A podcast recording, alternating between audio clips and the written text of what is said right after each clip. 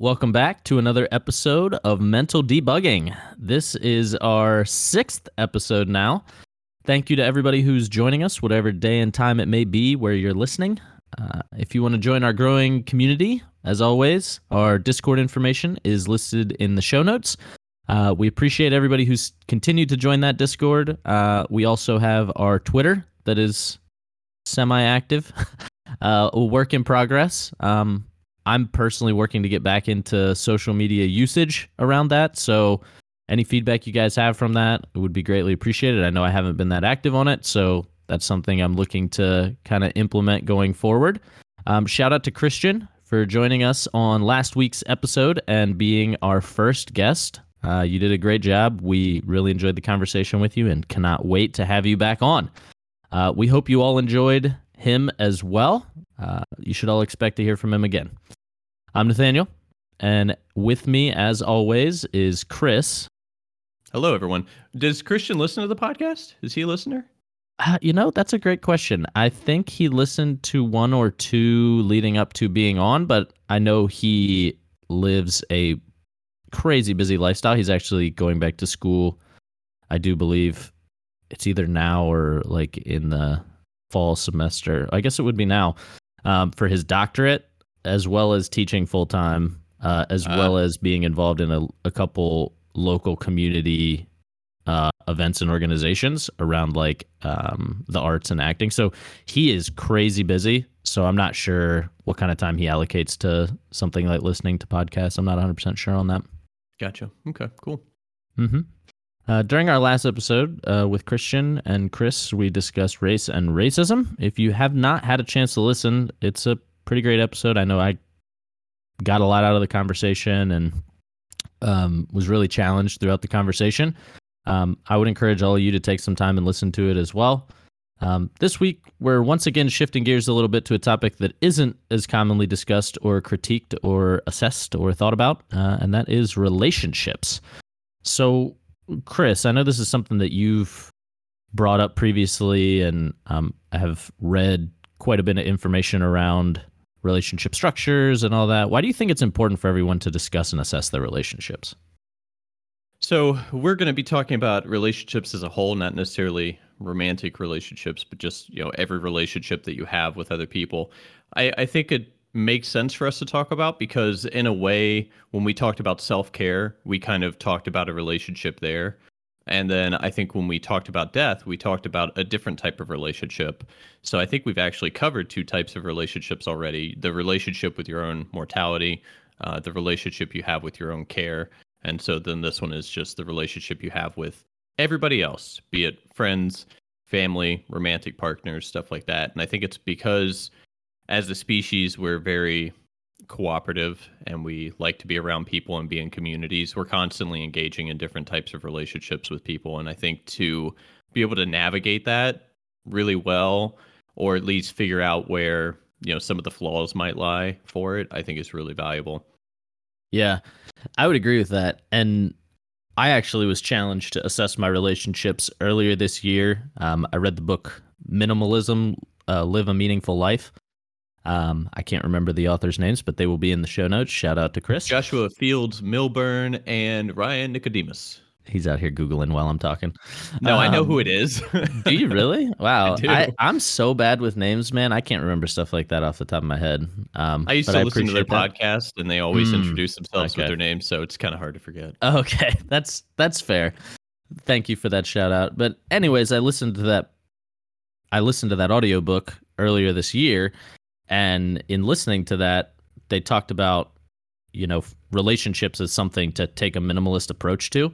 Um, and really assessing who are you interacting with, who's you know who are the people that are biggest influences in your life, who are you investing your time in. What they kind of did it in tiers of you know the nearest tier, the kind of medium tier that you interact with sometimes, and then the the kind of peripheral relationships. Um, and it had you assess it, and there were some activities around it um, but really challenging me to assess my friendships and relationships, the people around me that I'm commonly interacting with, through a critical lens, which is not something that I had ever really done before. I mean, to some degree, right? You hear things like you're the culmination of your five closest friends and you're yep. the, you know, you are a product of your environment. So to some degree, it makes sense. But really taking time, writing everybody out, you know, who are the people I'm interacting with? How close am I to them? How important are they to me? What kind of an influence? Are they a positive influence? Are they a negative or a neutral influence?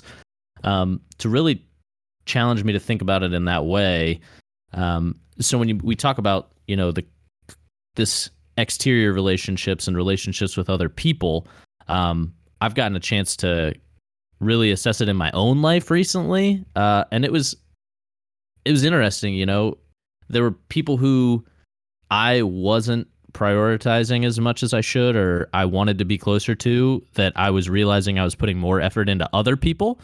Um, so I, I limited the amount of time that I'm interacting with my peripheral relationships to really focus on those close ones. And things like this, you and I, have come from that because you are somebody who I feel is a good influence and I do want to be close with, you know. So it opened the door to think about things in this kind of light and put me in situations like this instead of continuing to focus on the relationships that I was focusing on prior.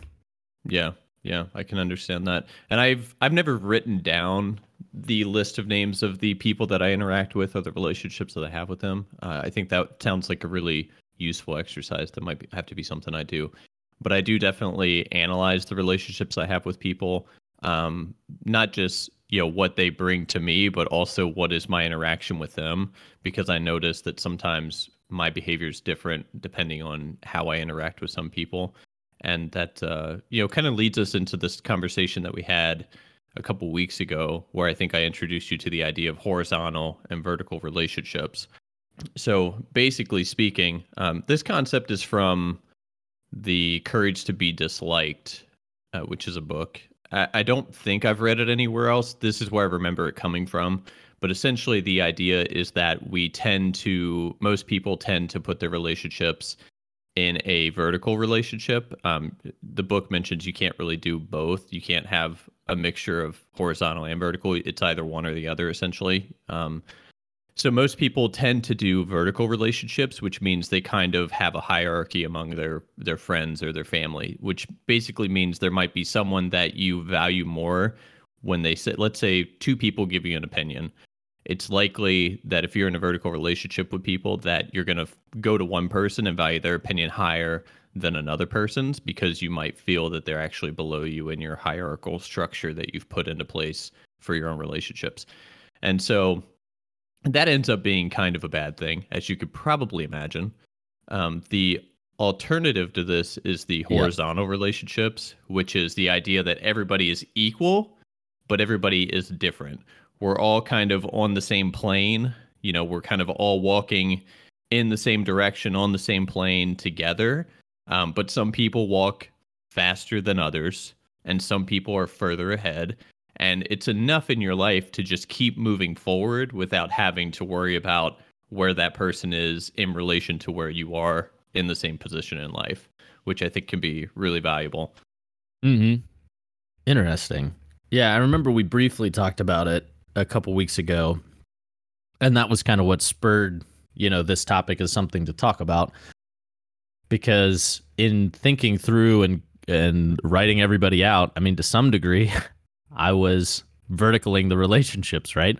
I was saying who's who's where in the scale of people that I would like to interact with and wouldn't like to interact with. And I think it's while horizontal relationship sounds like kind of the dream scenario, it's got to be so hard to actually view it in that light, right? Uh, uh, yeah. I, this is something you read a while ago, right? Like it's Last not year. recent. Yeah, yeah, yeah. How have you like? What has that looked like as you've paid attention to vertical versus horizontal since then for you? Have you realized so I think, anything? I, I think it's still. I think there's still value in recognizing who adds value to your life and who may not. You know, I don't think that necessarily has to be implied upon the vertical horizontal spectrum. You know, I think there's value in that.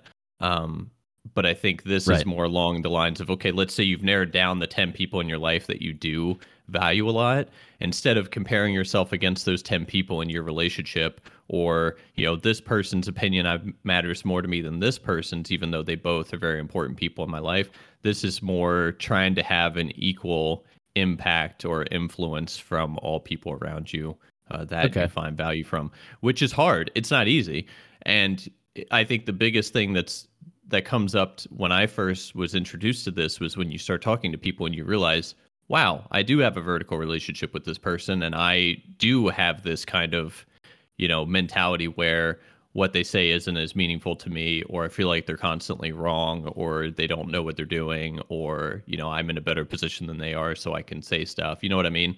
Like Mhm. it No, kind for of for sure. some people you almost feel inferior to them and then to other people you feel superior and so you, Yeah. it just kind of dictates how you like how you communicate with them and then that Uh-huh. It doesn't really help your relationship i mean to be feeling inferior when you're with uh, someone in a relationship doesn't do you any good and to be superior doesn't do you any good either and so the goal is to try and remove that inferiority complex by not comparing and Mhm. really the only way to do that is to recognize that you even do it in the first place right I mean, Right. you, you can't fix Yeah. it if you're not aware of it Yep. Yeah, and that goes to a lot of things. You know, this is su- it's so subtle, but as you're describing it and talking about it, I mean, it's easy. It's probably easiest to see in a work setting. Do your work relationships match the hierarchical structure of your jobs? Like, does is it very clear that the boss is the boss and how he treats someone, or that someone is the janitor and somebody treats them poorly? Right? Like, that's probably the easiest way to see it. And so, in that context, you could still have different roles and different jobs, but treat everybody equally in the same, right? Yeah. Like, obviously, there's job stuff that's going to be different, but in terms of relationship, how you treat each other, uh, all that, you know, soft skills type stuff, um, that's where it can change. Interesting. So, when somebody is in, you know, a vertical relationship, and you identify that and it's that someone else is treating you differently because they think less or more of you did it talk at all about how to have those kinds of conversations because at the end of the day relationships are kind of a culmination of how we choose to interact with somebody else and how they respond to our interaction with them so like if somebody feels that is there a way to introduce that or what does that look like so that's kind of the other side that I find challenging. So noticing, you know, the way you interact with your own relationships and kind of working through that is one thing, right? And Yep. then noticing that okay, well, the other person probably has a vertical relationship with me, and maybe they don't view my opinion this way, or maybe they view it too highly. At the end of the day, though, that's really not for me to decide. That's for them to figure out and work through. Um, so I don't really care, honestly, if someone views our relationship as horizontal, horizontal or vertical, because I'm gonna work to view them as horizontal because I have control over that. I, you know, I can't control what they do with that.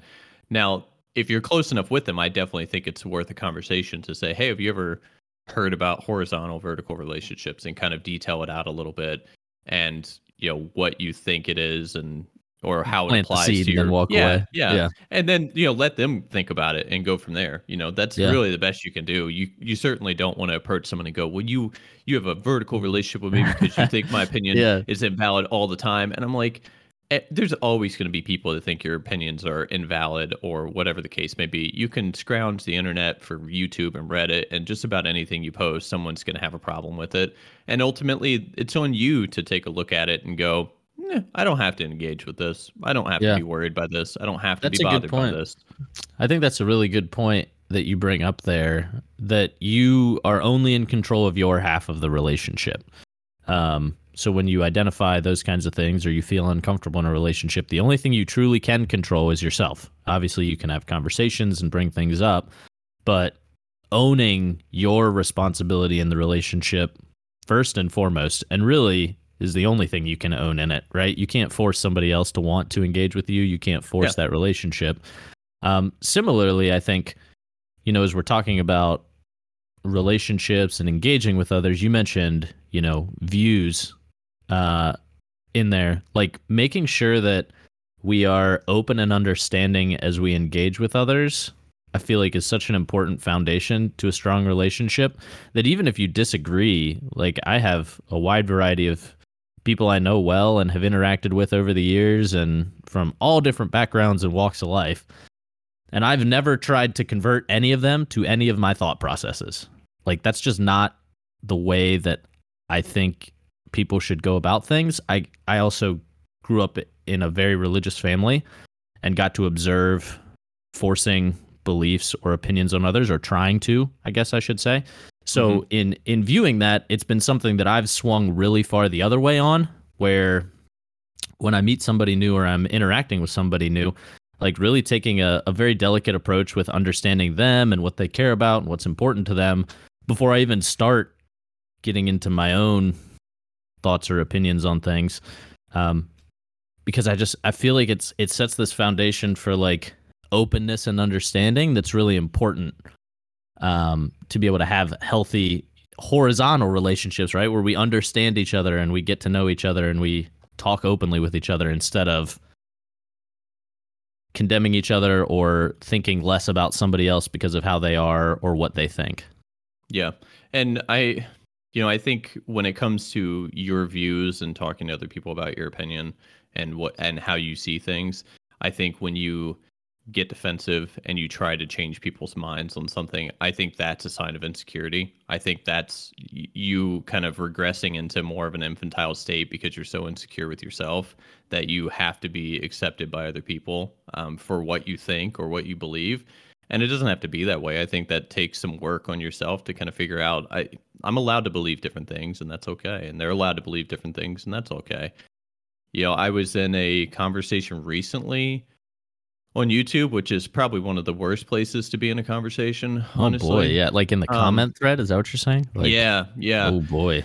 So I was watching a video on money. I think it was like the psychology of money or something like that, and they mentioned you know the history of bartering and uh, things of that nature. And I read a book last year called "The History of Debt: The First Five Thousand Years of Debt," and the book basically suggests that there's really not a lot of history or evidence that bartering ever actually happened. It may never have actually occurred.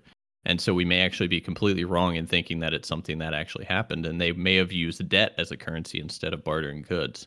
So I mentioned that in the comment section, just being like, you know, this might be a book to check out, you know.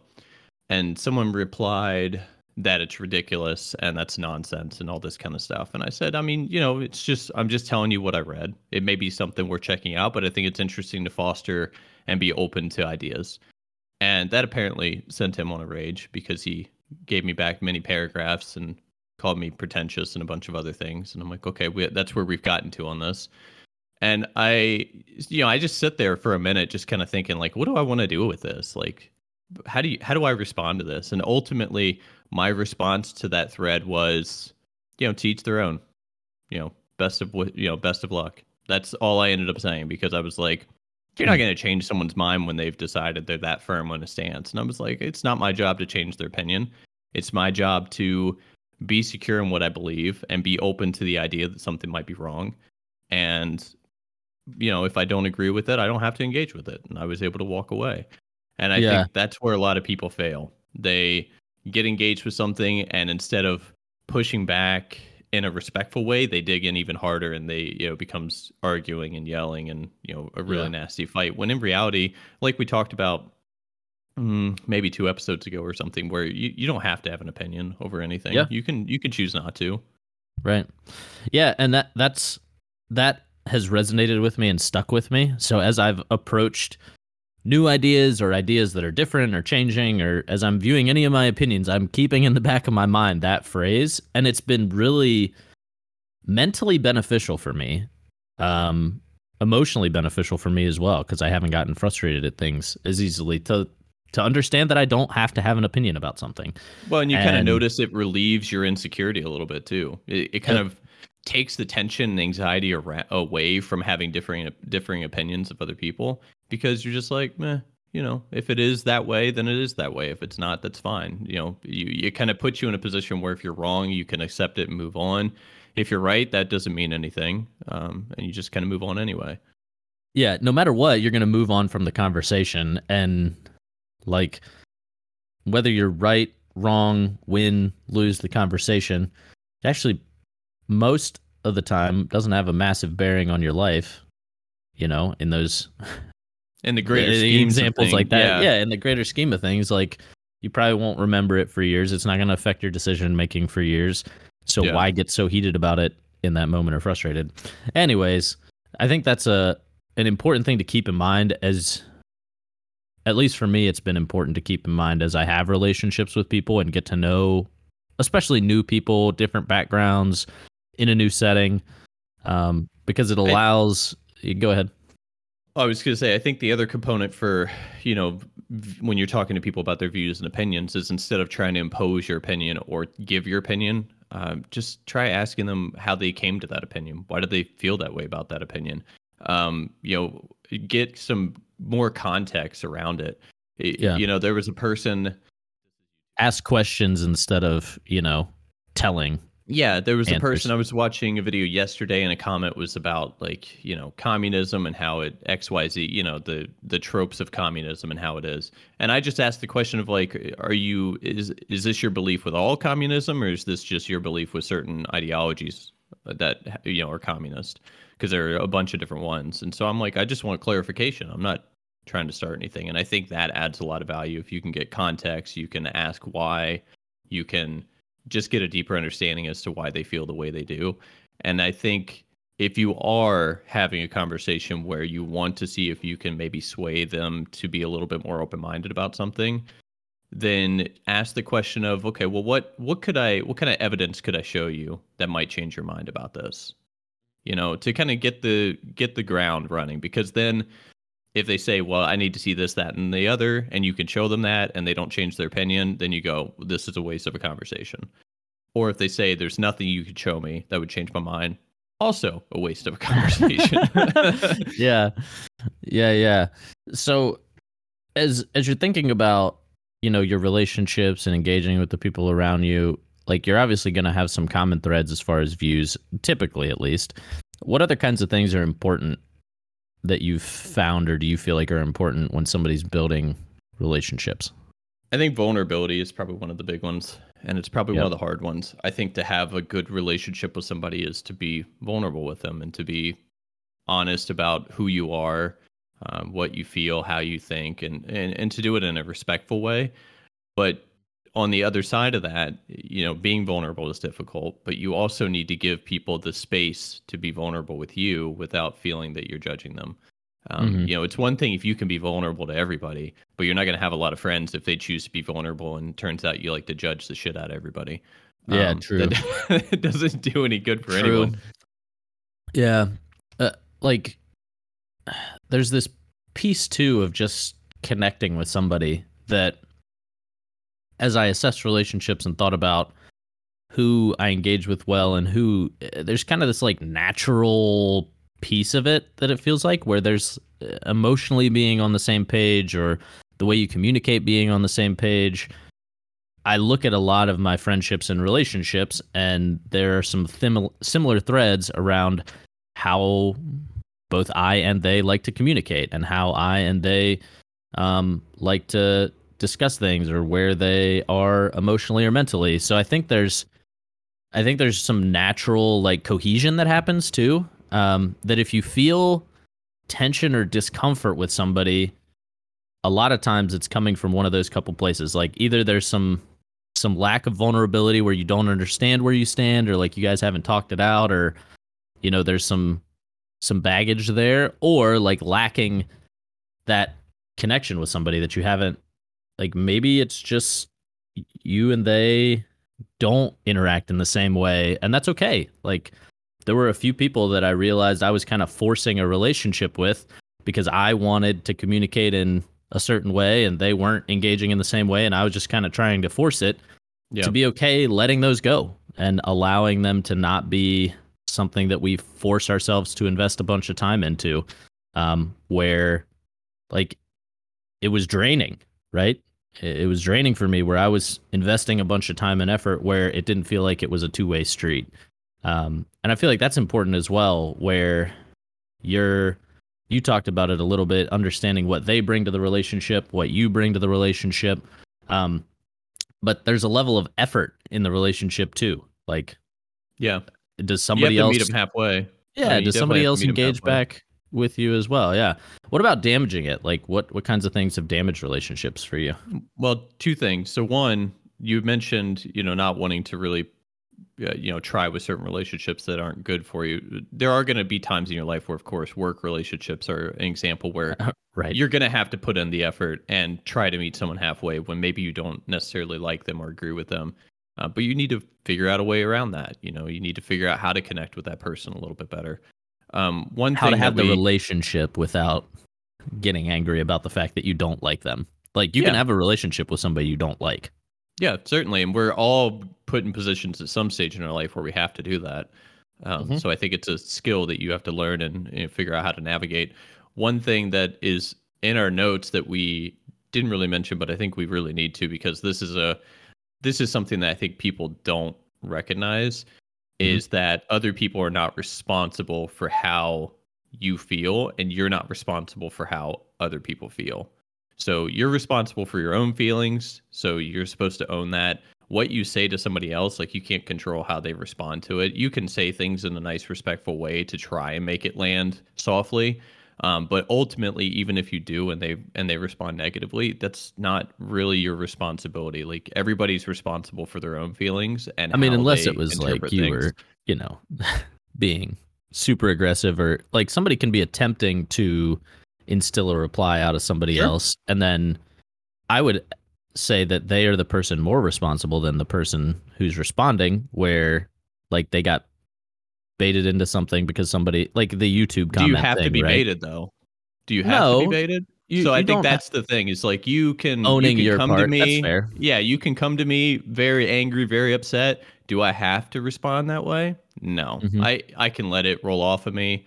I can recognize that you know It's you're true. upset clearly, but I don't have to be upset because you're upset. I don't That's have tough. to let your emotions the hard thing. Weigh on me. Yeah, and I I'm by no means is it simple, but I think it's something that we all need to be aware of. Yeah, Um, even just awareness around it. This has been something you and I have talked about. I think the Amor Fati episode brought this up. Um, this kind of mentality of not having to feel harmed by things that happen around us. yeah. Um, and being able to, you get the emotional internal reaction that you get, and then choosing what you do with that. I think ties right into what you're talking about that you own yourself. The only thing you can control is yourself. If somebody else is doing something to try and antagonize or frustrate you or doing something that is frustrating you, you whether you take a moment or not, you do have a moment to choose how you respond and how you act in that situation. yeah. Um, there's a space between what happens to you and your response to what Yep. happens to you that and that's where you get the choice of how you're going to move forward it's Yeah. it's written about in uh, man's search for meaning which is about concentration camps and surviving concentration camps you know Viktor Frankl mentions that and that's the the key point to how people survived it is they they were able to choose their response differently um, than other people who basically just broke down and died from what was happening to them and that Yeah. was the difference in that scenario literally between life and death Wow. That's interesting. Uh, Relationships aren't quite as impactful as that, right? But it's unless your partner tries to kill you that's true. Yeah, that's true. Whoever the whoever the person that you're in relationship with trying to murder you, then it could be life and death. That's fair. It's probably a little different to own your feelings in that scenario. it's probably Maybe. not as common, right? Um, yeah yeah To, so to run into you would ask situations. Yeah. what damages damaging? Yeah. What what kinds of things should we pay attention to for ourselves, or have you found that damage relationships? uh, the stories we tell ourselves is probably one of the biggest things Okay. uh, which is a book by itself also it's called the stories we tell ourselves but it's basically you just wanted to drop that phrase. You're like, such a great title. Here I come. It is. It is a good title because it makes Uh-huh. perfect sense. It's the assumptions of what we think is occurring or what someone else is thinking or, you know, the Hmm. fantasies we make in our head about what's going to happen because of this situation, all that kind of stuff. Like that damages our relationship with other people. It damages our relationships with ourselves. Um, it causes basically nothing but problems. There's been probably very few times where you've told yourself a story and it was positive and it came out to be that way.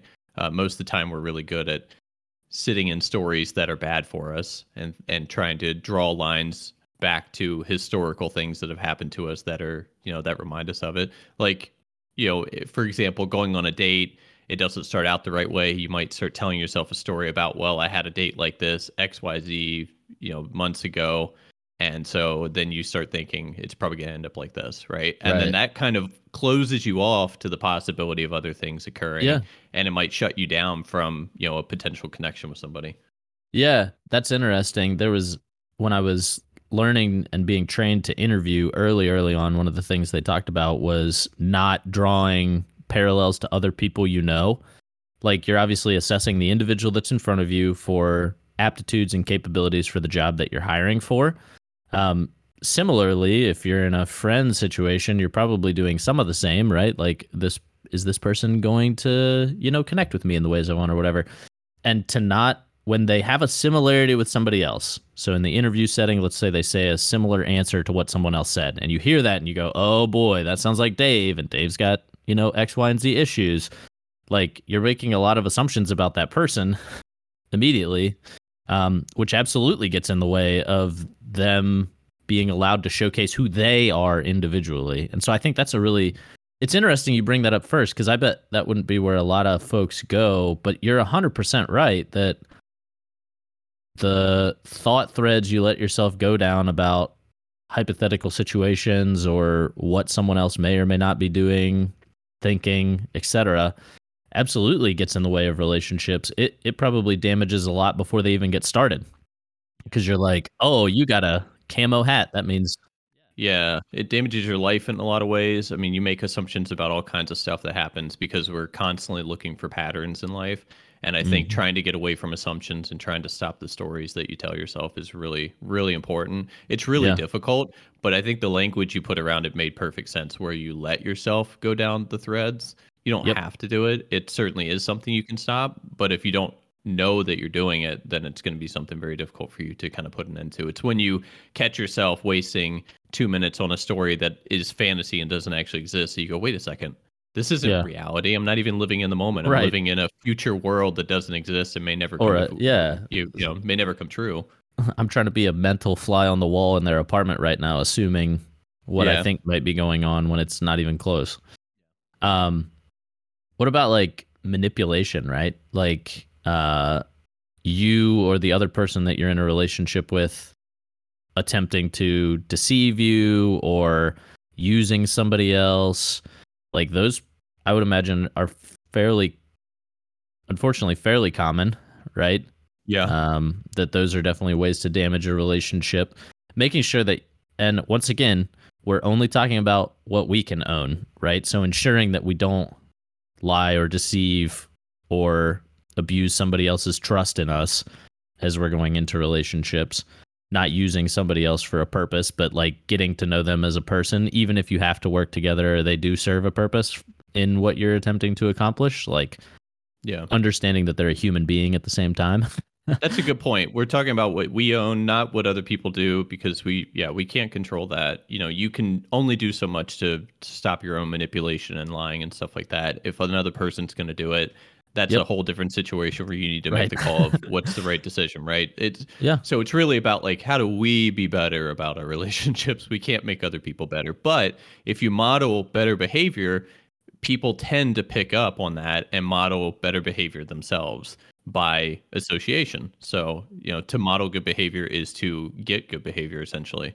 yeah being the the change we want to see right and understanding that when we see these things in somebody else that we have choices right of how we address that. Like if if somebody you are in relationship with you find is assuming things about you or telling themselves stories that are about you that are, are just not true or like being overly anxious about things like that like being able to have a conversation about it. You you catch someone lying. You catch someone who didn't tell you the truth about something and it hurts you. Like Yeah.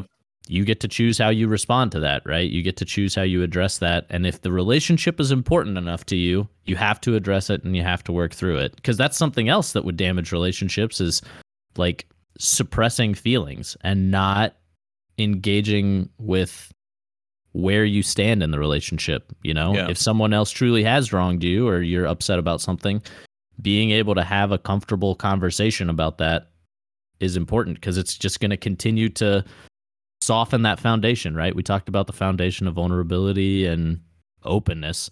If that's not there, and you slowly whittle that away, like the relationship's gonna either end in an explosion or just constantly get to a negative point where it's just not healthy for you or the other person potentially. Yeah, and by radical honesty standards, um, withholding words or emotions or feelings about a situation because you're worried about someone else's feelings or hurting their feelings is actually lying and manipulation. Uh, you're mm-hmm. basically manipulating their feelings to be what you want because you don't want to hurt them. So you're manipulating them by doing that. So really, you know, if you want to be honest to people, it is to tell them the things that hurt. Um, but it's out of your hands whether or not they get hurt by it. You you can do it in a way where it lands softly, and you may be surprised when they're not hurt by something, and that should give you some insight to the assumptions that you make about whether what the reactions are going to be and how damning that can be for your relationship. The other, you know, manipulation is something that you definitely want to try to avoid as far as using people for your own purposes, but I don't think it's something that is ever completely unavoidable. I think we do it in really subtle ways at times. Um, you know, I could think of an example of like, I don't want to wash the dishes. The dog needs to go. I'd, I'd rather walk the dog than do the dishes. So I say, hey, would you rather walk the dog or do the dishes, knowing very well that it's night out and she doesn't want to walk the dog and she'd rather do the dishes. So mm. that's a way for me to manipulate the situation to get what I want uh, and to basically avoid something very subtle, right? Mm-hmm. And it's not mm-hmm. malicious. There's no malicious intent, but it is something that still gets done. So it's, you know, it's hard yeah. to avoid. Yeah. And you talked about withholding information being the same, you know, as lying to somebody. I think there are times where you are sparing someone potentially a lot of suffering by not telling them something that happened or like if yeah but i guess you're still manipulating their emotions to be what you want them to be and you can't control that so yeah yep. i don't know yep that's a so tough if you one. basically decide hey i think they'll suffer if i say this i don't want them to suffer therefore i don't tell them so in a way you're manipulating them to not mm-hmm have that information to exp- you know to feel whatever would bring about would bring about. And of course you're telling yourself a story that they will suffer from this information where in reality right. you don't know. You may think that you know. You may you may draw a parallel to you know previous events where you shared similar information but people change they evolve they are not the same person that were in the past and so they may respond differently than you expect. Um, and that shouldn't be the fear of what they're going to react should not be a reason for you to not be honest to them. I, and I mm-hmm. think that's hard. I mean, it's really hard to do to really be upfront and honest with people, and it, it's not fun a lot of the time. yeah, right. But uh, I think if you if you can do it in a way that's really soft and still feels like you care for them and it's not malicious, I think that makes a world of difference. Mm-hmm. Interesting. I think in a weird way too, if you think about vertical relationships, to withhold information and not tell somebody, it almost is a way of saying I don't value enough to give you all the information.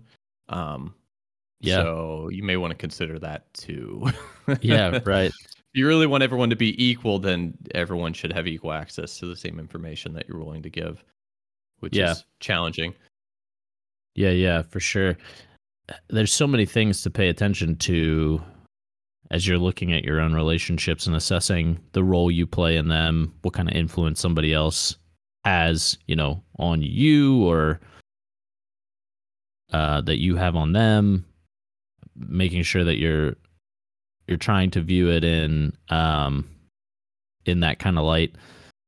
What else? What other kinds of things damage relationships? So we we need to talk about um, complaining, but before we talk about complaining, I think we should talk about okay. the idea of false positives, which we have in our notes here, which is something I was introduced to through what I was reading. I don't even remember what I was reading when I was looking what I was positives. reading. yeah, I don't even remember. Just yoded out trying to remember what you were. What I was reading. What, question what mark. was I reading? Yeah, that's um, a sentence. What was I reading? Yeah, what, what was I, I was reading? reading is what you said. uh, I think it was triggers, actually. Yeah, I think it was triggers. Um, so false positives are basically when we have an opportunity to demonstrate our brain power. Um, we rarely consider the positive results of other people around us, and so we make statements that upgrade ourselves above other people at the expense of them. So basically, we put ourselves intentionally back into vertical relationships, which is interesting. Um, so some examples of false positives correcting another person's punctuation uh, in others unless that's the goal of the situation. You know, you're in grammar class or something like that. But or we're editing the document together as we put that in there, and I edit Yeah, your punctuation as it happens. Yeah. something like that. It uh, it basically upgrades you above them. It seems like something really nice that you're doing, but in reality, it's it's not nice. It's actually you know kind of rude and hurtful. Um, I told you so situations where maybe you're right about something and you decide to rub it in. Um, having moral Mm. superiority approaches like oh you shouldn't smoke or oh you shouldn't drink or oh you shouldn't eat red meat stuff like that. Um, basically, walking around telling people that you're a vegan all the time is a way of false positives. Uh, Because it- you're so- creating a scenario in your head where you are better than somebody else, essentially, yeah, right? Essentially, like, yeah. yeah. Well, and they know that you're basically demeaning them uh, for their choices, right? So, and Mhm. then when we're in contact with other people, um, so w- when we're in contact with other people, we have the option of being helpful, hurtful, or neutral. And if we're not paying attention to which one of those we want, you know, it, often we end up choosing hurtful to appear smarter or better than other people. Mm. So false positives are pretty terrible. Yeah, and some of those too, like the intention behind them is good, right? I, I was just trying to help.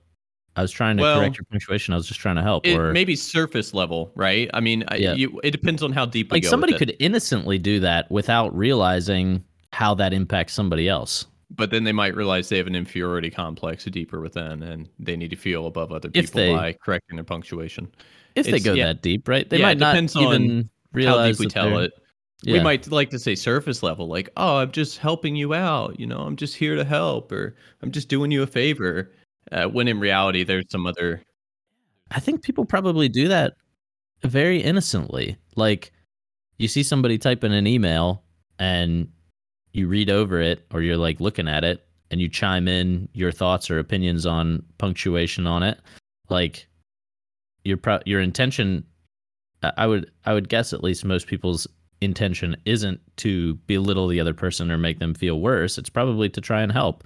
Or you try and remind somebody of something that they've forgotten like you're attempting to help not be mean like Mhm. i think some of these things in the in the false positives like while it is a negative thing that occurs and negatively impacts somebody else i think that it's it, people probably do it more without even realizing that they're doing it I think context is key for this too, for the Yep. situation. Uh, but I think there's always the possibility of like dig a little bit deeper into the unconscious reason behind why we do the things we do.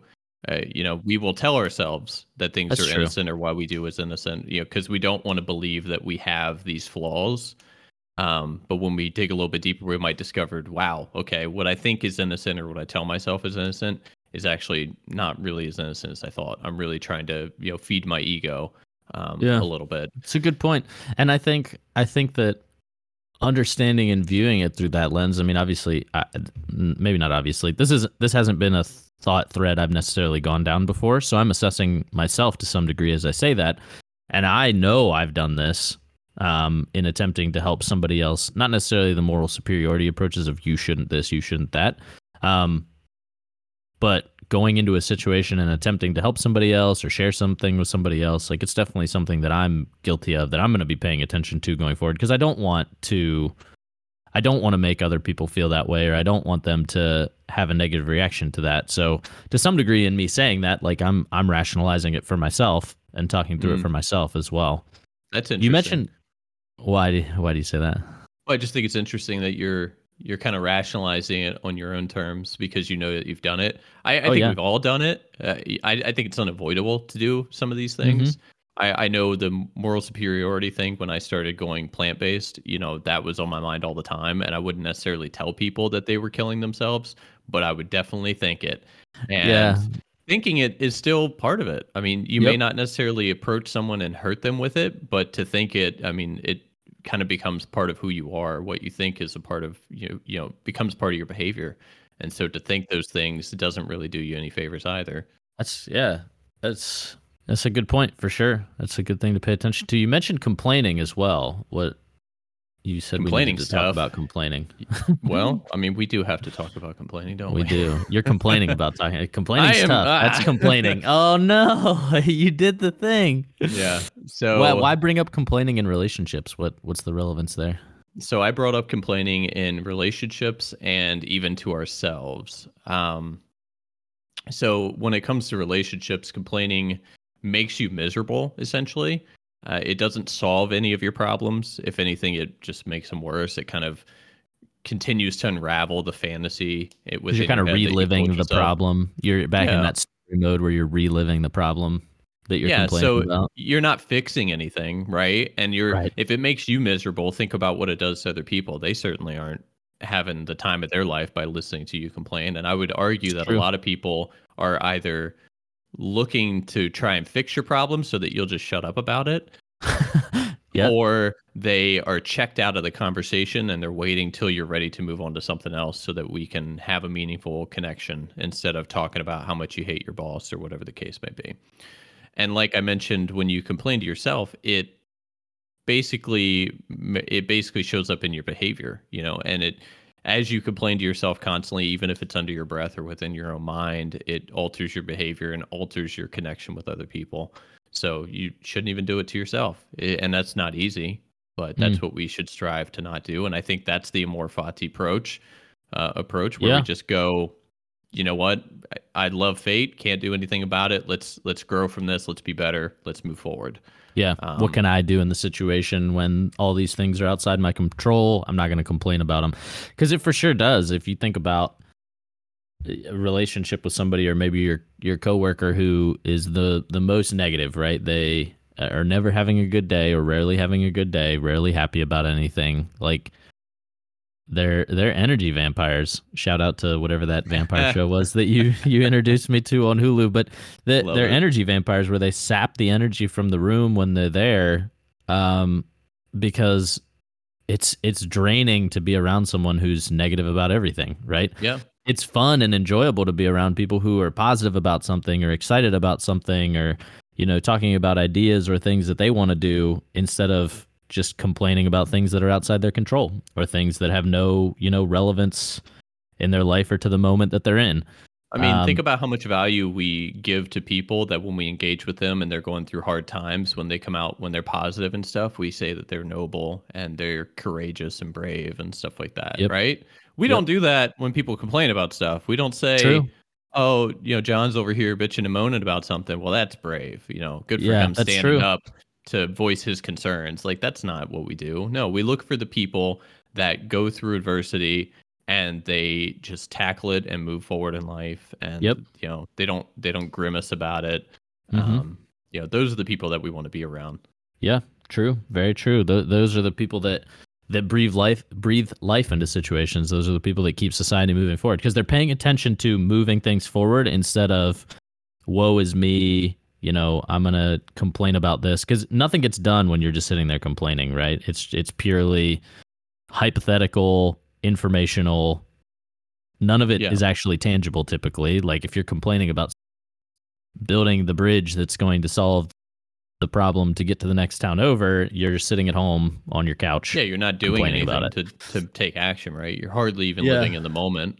Um, yeah so paying attention to that for ourselves like what things do we commonly complain about or you know what things do we go down that rabbit hole? Because that's going to when we do that it's going to negatively impact those people around us. Like we're going to be less enjoyable to be around.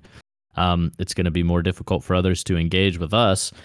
Uh, since you typed the complaining piece in here before i've been very cognizant hyper aware of when I complain, when I'm negative, when, you know, I'm uh, upset or frustrated about something, like what kind of language do I use?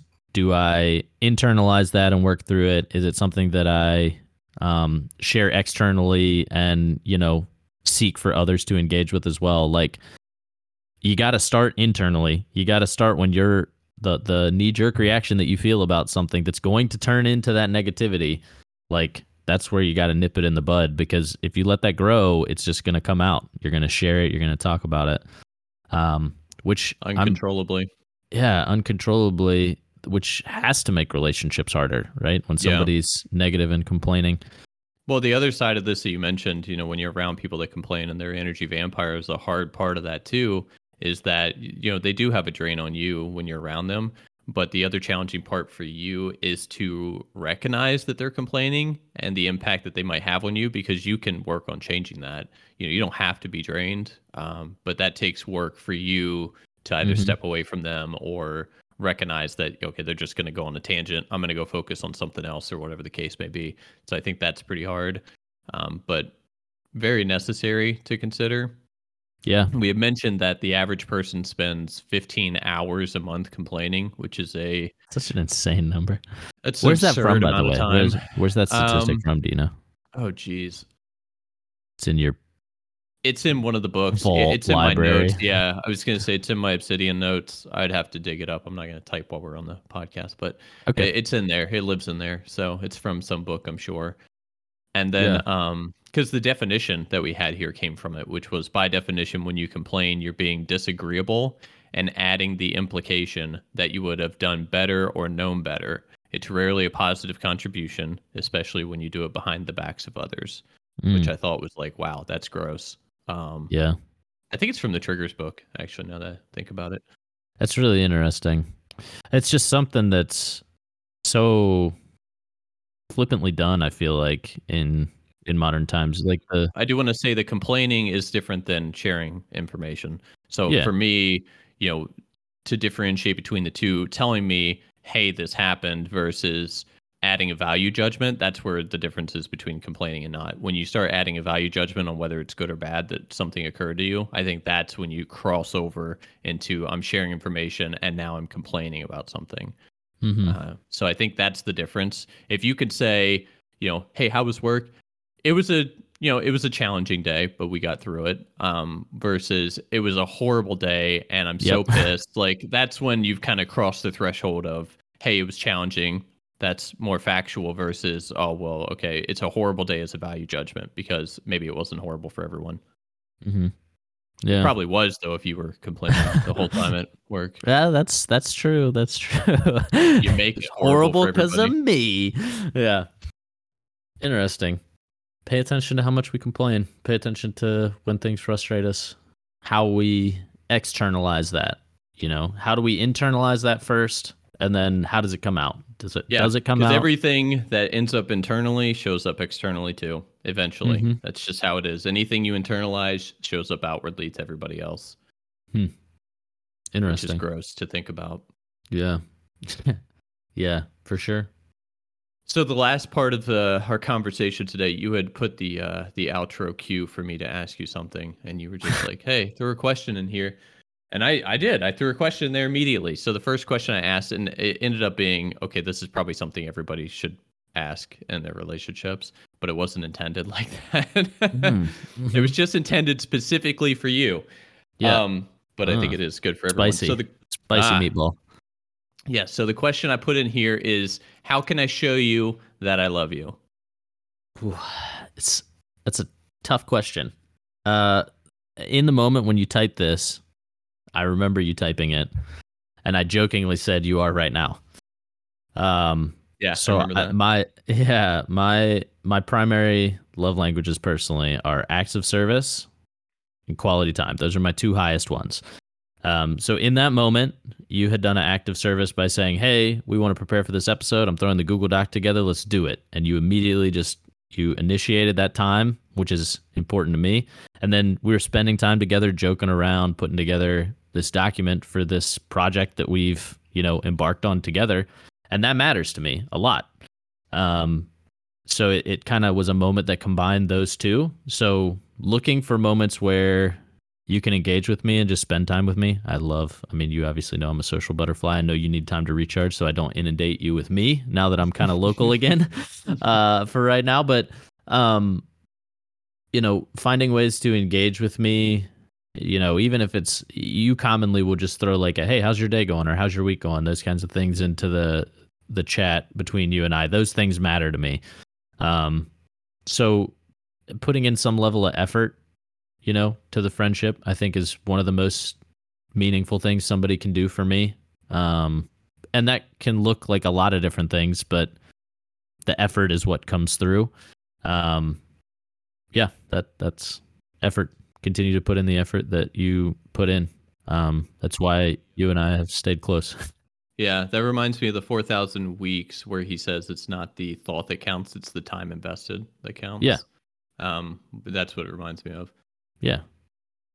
Because, you know, it, it, it takes time to to show up for those kind of things and to show up for your relationships takes time and that's that's what makes them valuable in the first place so mm-hmm. yeah I, I like that you brought up that this is a question that people should ask to those around them and those their closest you know if you if you were to list out your five closest friends relationships or even 10 like do you know this answer about each of them i think is an important thing to pay attention to and have you have you shared that information with each of them um, but once again you can't you can't force somebody to be open to the conversation, but you can ask the question and see where it goes. So, your yeah. turn, buddy. How can I show you I love you?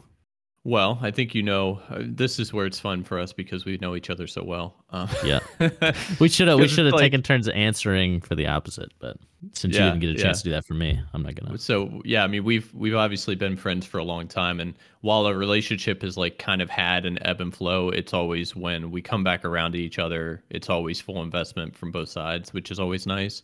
Yeah, um, we've always recognized that life kind of gets in the way sometimes of relationships, but that doesn't mean that you have to let them fall to pieces, right? So yep. that's something that's been really valuable for us. Um, for me, it's all quality time. That's always been the biggest one. I don't even know. I think physical touch was my secondary one. Um, but yeah, quality time's always been the biggest one. And you know, same for you when we're just in the Google Doc typing up our notes and stuff. Like that's why I'm there being present with you is because I'm getting just as much out of it as you are. And mm-hmm. so when we type up our notes for the show, we do it together um, every yep. single time so far. I, I can't imagine that we're going to do it any differently. In fact, no notes basically get done until we're together doing them. yep. yeah, pretty much. And knowing that you've got your work stuff going on and have been busier, I wasn't pushing the issue beforehand. I know you had a lot going on, so I just kind of was subtly like, "Hey, what, what, what, do you think about this?" And then you hit him with the, "I think this calls for a Google Doc," and I was already ready, like opening a tab, trying to make it. You obviously beat me because you're faster at Google Docking than I am, but um, within minutes we were in there working on it together. Yeah, um, and I, I think you bring up a good point too. Is like you you need to know how another person likes to be loved and what you can do for that person, especially if it's different than how you like to be loved. It just so happens to kind of fall in alignment for us pretty well. Um, yep. But I think knowing, you know, knowing what's going on in another person's life is to also know when things might be a little bit different. Like you mentioned, I'm I'm transitioning work right now, so my life is a little bit up in the air and so I'm not as engaged as I normally would be. I think this week, like even a couple days went by before we even talked, uh, mm-hmm. which is unusual. Yeah, there was like a three day gap, and you were like, "Are you alive?" And I was like, "Yes, I am. I'm just trying to figure out what is my life now." yeah, yeah, yeah, for sure.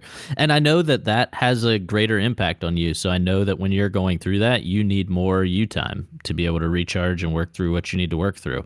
And yeah. understanding that respect for somebody else, I think, is really important. Um, anecdotally, I have a, a friend who is a listener, so I'm not going to go into anything, but I know this friend is going to counseling, and I recent, recently, or therapy, recently engaged with them um, right after a session.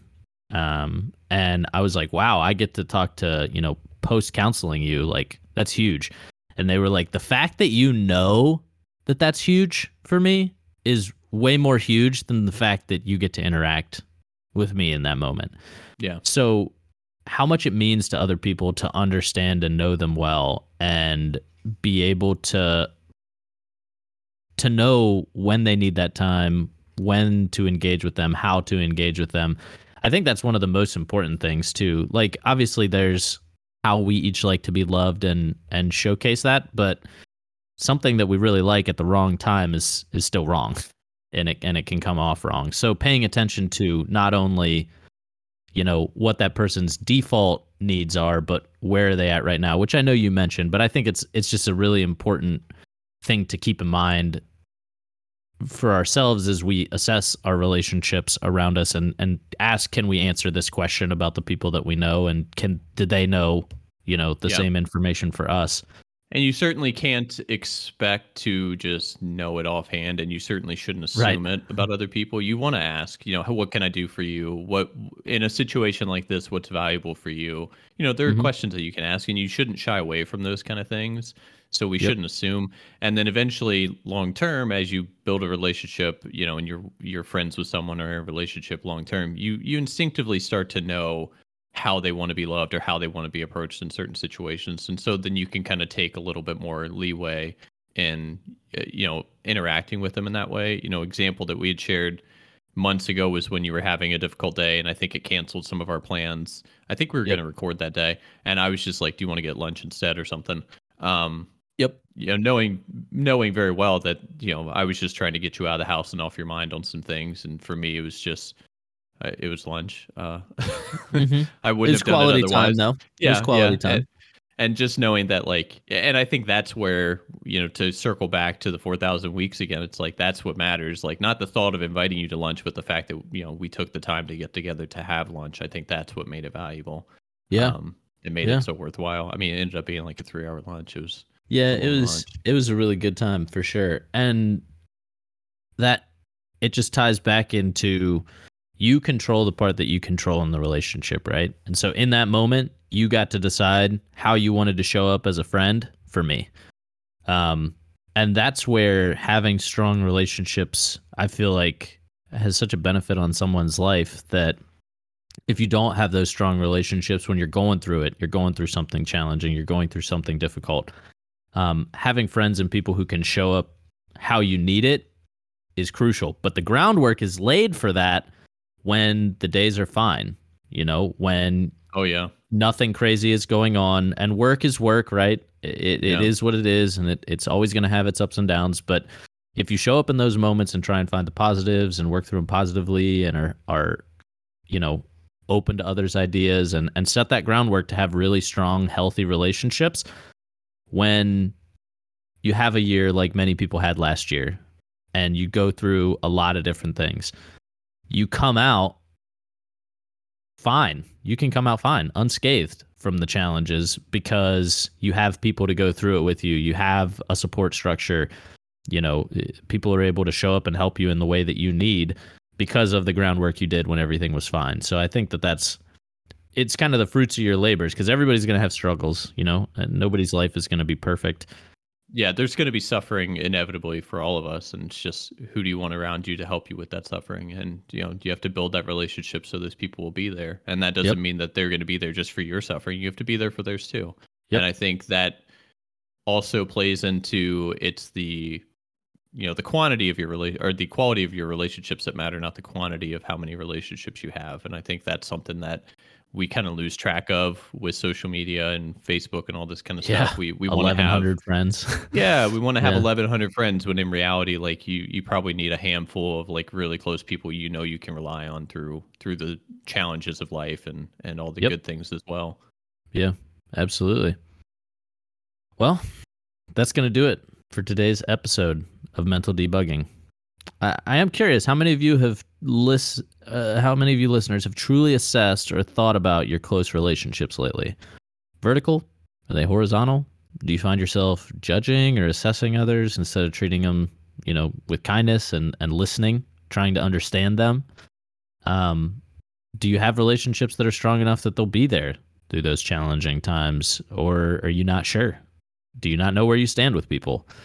Um, I know I personally have reflection material coming from this conversation with you, Chris. Uh, hopefully, all of you do at home as well. However, you came into this episode, we hope you leave it with an expanded mind. Thank you all once again, and never stop debugging.